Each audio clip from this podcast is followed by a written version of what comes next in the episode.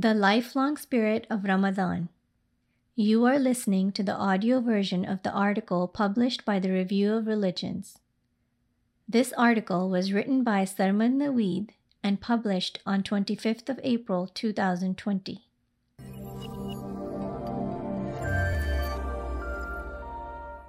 Centuries ago, there was a pandemic of sorts. The atmosphere had become toxic. The more people met, the more they gathered, the more this disease spread. There was a revolutionary among them who felt that there was a cure out there to this toxicity. As he searched for the cure, he isolated so as not contract the illness nor play a part in its spread. The main symptoms included worship of false gods, immorality and inhumanity at all levels in varying degrees, the usurping of rights, especially those of women, and an underlying greed and selfishness. It was spreading rapidly, and there seemed to be no cure, no end. Finally, in order to bring an end to this pandemic and revive those who had proverbially died, God Himself sent the cure as Muhammad, peace and blessings be upon him who sat in isolation, received his first revelation in the lunar month of Ramadan. Thus, Islam began in isolation. The month of Ramadan is the most sacred time of the year for Muslims all around the world. It entails fasting from dawn till dusk, abstaining from all kinds of food and drink, along with a greater focus on worship in an effort to attain a stronger bond with God Almighty. Its true essence can be found by examining the word Ramadan itself.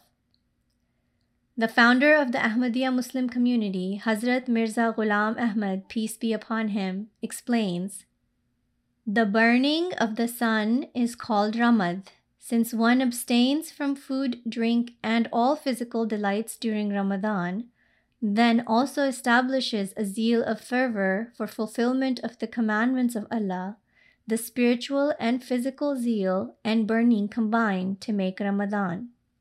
Thus, Ramadan is a combination of the physical and the spiritual. The physical difficulties, burning, that come about from the sacrifices of abstinence from food, drink, and other enjoyments of life enable the soul to attain spiritual enhancement. On the same token, the soul's burning passion for spiritual enhancement is what encourages the body to undertake such hardships upon itself. In fact, these precepts of Ramadan are aptly reflected through the perfect example of the Holy Prophet, may peace and blessings be upon him. His soul ardently yearned and longed to find God and be one with him, and he found thee wandering in search of him. This fervor enabled his body to make the necessary physical sacrifices, climbing up a steep mountain into the depths of a dark cave to isolate and worship, separate from his family, outcast from the society around him, with the scarcest of means for nourishment. This in turn enabled him to attain the spiritual heights he ardently searched for. Thus did the rest of his life pan out physical sacrifice encouraged by spiritual longing, resulting in the attainment of heightened spirituality. Ramadan is a clear reflection of this very concept. It entails sacrifice, sacrifice of the mind, body, and soul. The physical sacrifice of giving up food and drink, even though it's readily available. Why? In order to focus more on satiating the soul's longing for spiritual nourishment. The physical sacrifice of standing in prayer for extended periods of time throughout the day, even aside from the five daily prayers, and then sacrificing sleep to wake up in the middle of the night to offer supererogatory prayers. Why? To fulfill the soul's fervor for seeking repentance, to pray for family and friends, and most of all, attaining a heightened and stronger relationship with God. Thus does the physical Ramad combined with the spiritual Ramad, resulting in Ramadan. this also means that the rites of Ramadan cannot be performed as mere superficial service. If the physical burning is not met with the spiritual zeal and vice versa, then the month will pass by without one having experienced Ramadan. Ramadan is not mere ritual, it's a way of life. The Holy Prophet, peace and blessings be upon him, once said, When the month of Ramadan enters, the gates of heaven are flung open and the gates of hell are shut and Satan's are chained. The words, when the month of Ramadan enters, refer to Ramadan, its spirit and its essence entering one's heart. Ramadan is not limited to mere fasting. Rather, its true form is when it enters one's heart and becomes a way of life as a result of the due sacrifices being made. If this is the case, it means that this way of life or its effects, including physical sacrifices, transcend the month itself. Hazrat Mirza Bashiruddin Mahmud Ahmad, may Allah have mercy on him, second Caliph of the Ahmadiyya Muslim community, elaborates on this point. Fasting endows one with the ability to bear hardship. Those who are used to bearing any sort of hardship do not lose hope during difficult times. Instead, they face them with bravery and are successful in doing so. Thus, fasting inculcates the habit of sacrifice in a nation. The Holy Prophet Muhammad, may peace and blessings be upon him, once said that fasting is not simply averting one's mouth from food and drink. In fact, fasting also connotes abstaining from vain speech Thus, fasting is also avoiding foul speech, avoiding fighting and quarreling, and is also necessary to avoid other vanities as well. Thus, speaking less is also a part of Ramadan. Eating less, speaking less, sleeping less, and decreasing physical relations, all four are part of Ramadan. When a person who is fasting decreases these four means of ease and comfort, he inculcates the habit of bearing hardships and is able to find success in boldly confronting any difficulty in life. Not only does the concept of fasting transcend simply not eating, but the concepts of sacrifice and hardship transcend the month of Ramadan. The second caliph, may Allah have mercy on him, likens it to an army, which trains for certain periods of the year in order to stay ready for any sort of situation that may arise. Their training is such that whenever called upon, they are able to endure whatever comes their way. So too does Ramadan prepare Muslims to endure whatever may come their way. To adopt the spirit of Ramadan is to increase tolerance to hardships of any kind. Ramadan also serves as a reminder of what could be or what is, seemingly far from home. The struggle of the less fortunate those unable to eat for extended periods of time, and those who suffer on a daily basis. But this year, Ramadan could not have come to a more opportune time. This year, everything hits closer to home. What people have known to be their lives, for their entire lives, has effectively changed. Jobs have been lost, schools have been closed, and majority of the world has been confined to their own homes. Graduations cancelled, weddings postponed, funeral services compromised, patients and frontline workers alike succumbing to the effects of this disease. It's an entirely new reality. It is certainly a difficult time, a time when not only sacrifices must be made, but hardships must be endured. If ever there were a time to adopt the spirit and essence of Ramadan and the lessons it teaches, it's now. If there is a sacrifice to be made, it may be as simple as staying in isolation, if that can even be called a sacrifice. But for many, that is the hardest part of this entire ordeal.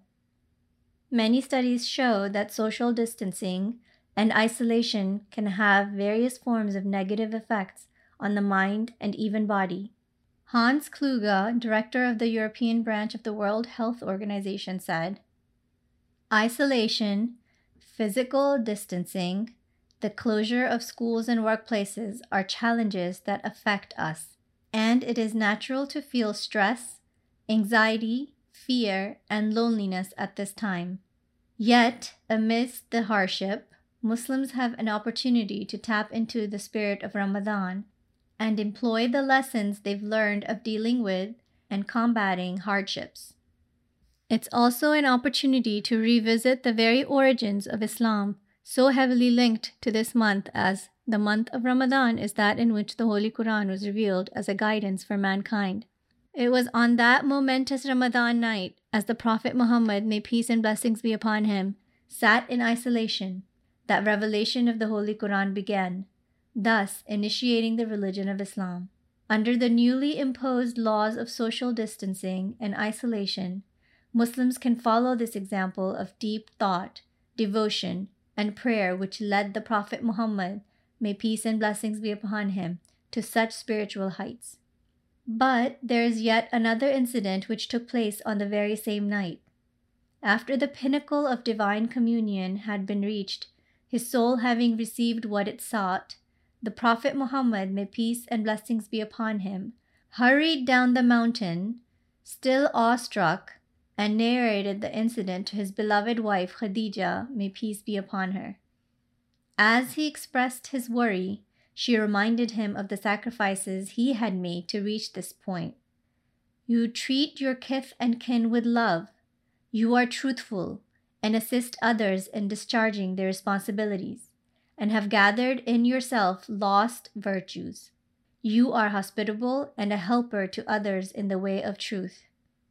In a society where these things were few and far between, Hazrat Khadija, may peace be upon her, reminded him of the sacrifices he had made to uphold such values. That was the night when the joining of physical Ramad and spiritual Ramad was realized, and for the first time, the true essence of Ramadan was born. What this testimony shows is that in order to reach God, in order to truly find Him and establish the highest form of connection with Him known in the history of humankind, the Prophet Muhammad, may peace and blessings be upon him, focused on service to humanity. His beloved wife, the closest witness to his true character, bore testimony to the way in which he served humanity before being commissioned as a prophet. But his dedication to the service of humanity after his prophethood has been testified to by the greatest witness of all, God Almighty Himself. Surely a messenger has come unto you from among yourselves. Grievous to him is that you shall fall into trouble. He is ardently desirous of your welfare, and to the believers he is compassionate, merciful. He could not bear to see others in hardship to the extent that something as simple as the thought of a mother's worry when her child cried during prayer brought pain to the Prophet Muhammad, may peace and blessings be upon him's heart. And so he would hasten the prayer. He brought a death upon himself in order to revive the world. He endured the loss of loved ones, the torture of companions, only because he sought the greater good and could not bring to think of a godless, immoral, inhumane world. And so he strove and he strove, and he strove to establish humanity in the world, to establish morality, and to establish the unity of God in the world. And even when the thought of having done all he could was not enough for him, God Almighty yet again testified to his unmatched care and love for humanity. Haply thou wilt grieve thyself to death because they believe not. It was thus that the Holy Prophet, may peace and blessings be upon him, established a person's greatest responsibility as being service to humanity, second only to serving God. In fact, he showed that it is in serving God's creation that one can truly serve God and fulfill one's right to Him. Ramadan marks a time of heightened worship, heightened sacrifice, and a greater focus on the divine. But it must be realized that if one desires to achieve this, it cannot be done without a heightened sense of service to humanity. The Holy Prophet, may peace and blessings be upon him, was already extremely generous and bountiful, yet it is recorded that during the month of Ramadan, his generosity would increase so much that he would give charity faster than storming winds. It is from examples like these that we are able to understand that one of the most important and integral aspects of Ramadan is increased service to humanity. In today's time, service to humanity is that much more important. In fact, the promised Messiah, may peace be upon him, has stressed that, especially in times like these, where a pandemic has spread, caring for and serving humanity is of paramount importance.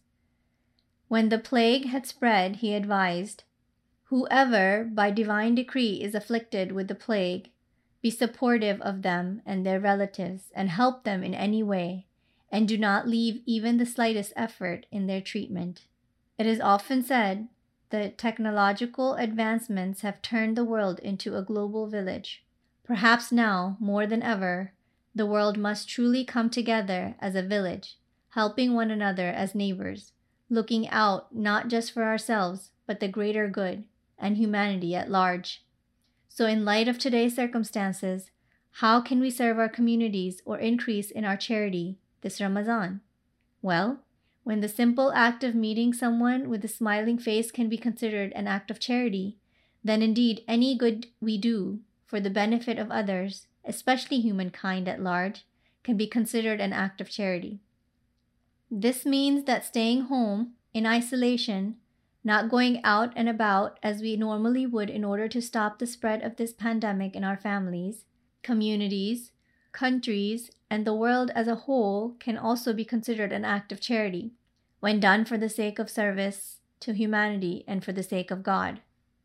This, along with countless other ways of serving humanity, now and always, are what truly enable one to inculcate within themselves the essence of Ramadan, resulting in a true connection with God, and thus does a permanent change come about within a person. In his Friday sermon delivered on April 24, 2020, His Holiness Hazrat Mirza Masroor Ahmad, may Allah be his helper, stated, Turning your attention purely towards Allah Almighty, abstaining from even the lawful things purely for His sake, tolerating hunger and thirst for His sake, paying greater attention towards the worship of Allah Almighty than before, and paying particular attention towards fulfilling the rights of His servants. When one fulfills these injunctions, this in essence is true taqwa, righteousness, and this is the very purpose of Ramadan and fasting. When a person observes the fast and passes through the month of Ramadan with this objective and for this purpose, and does so with pure intentions, then this will not bring about a temporary transformation. Rather, it will be a permanent change. Hence, if we want to get through this difficult time, we must sacrifice and adopt the true spirit of Ramadan. And if we want to adopt the true spirit of Ramadan, we must adopt service to humanity.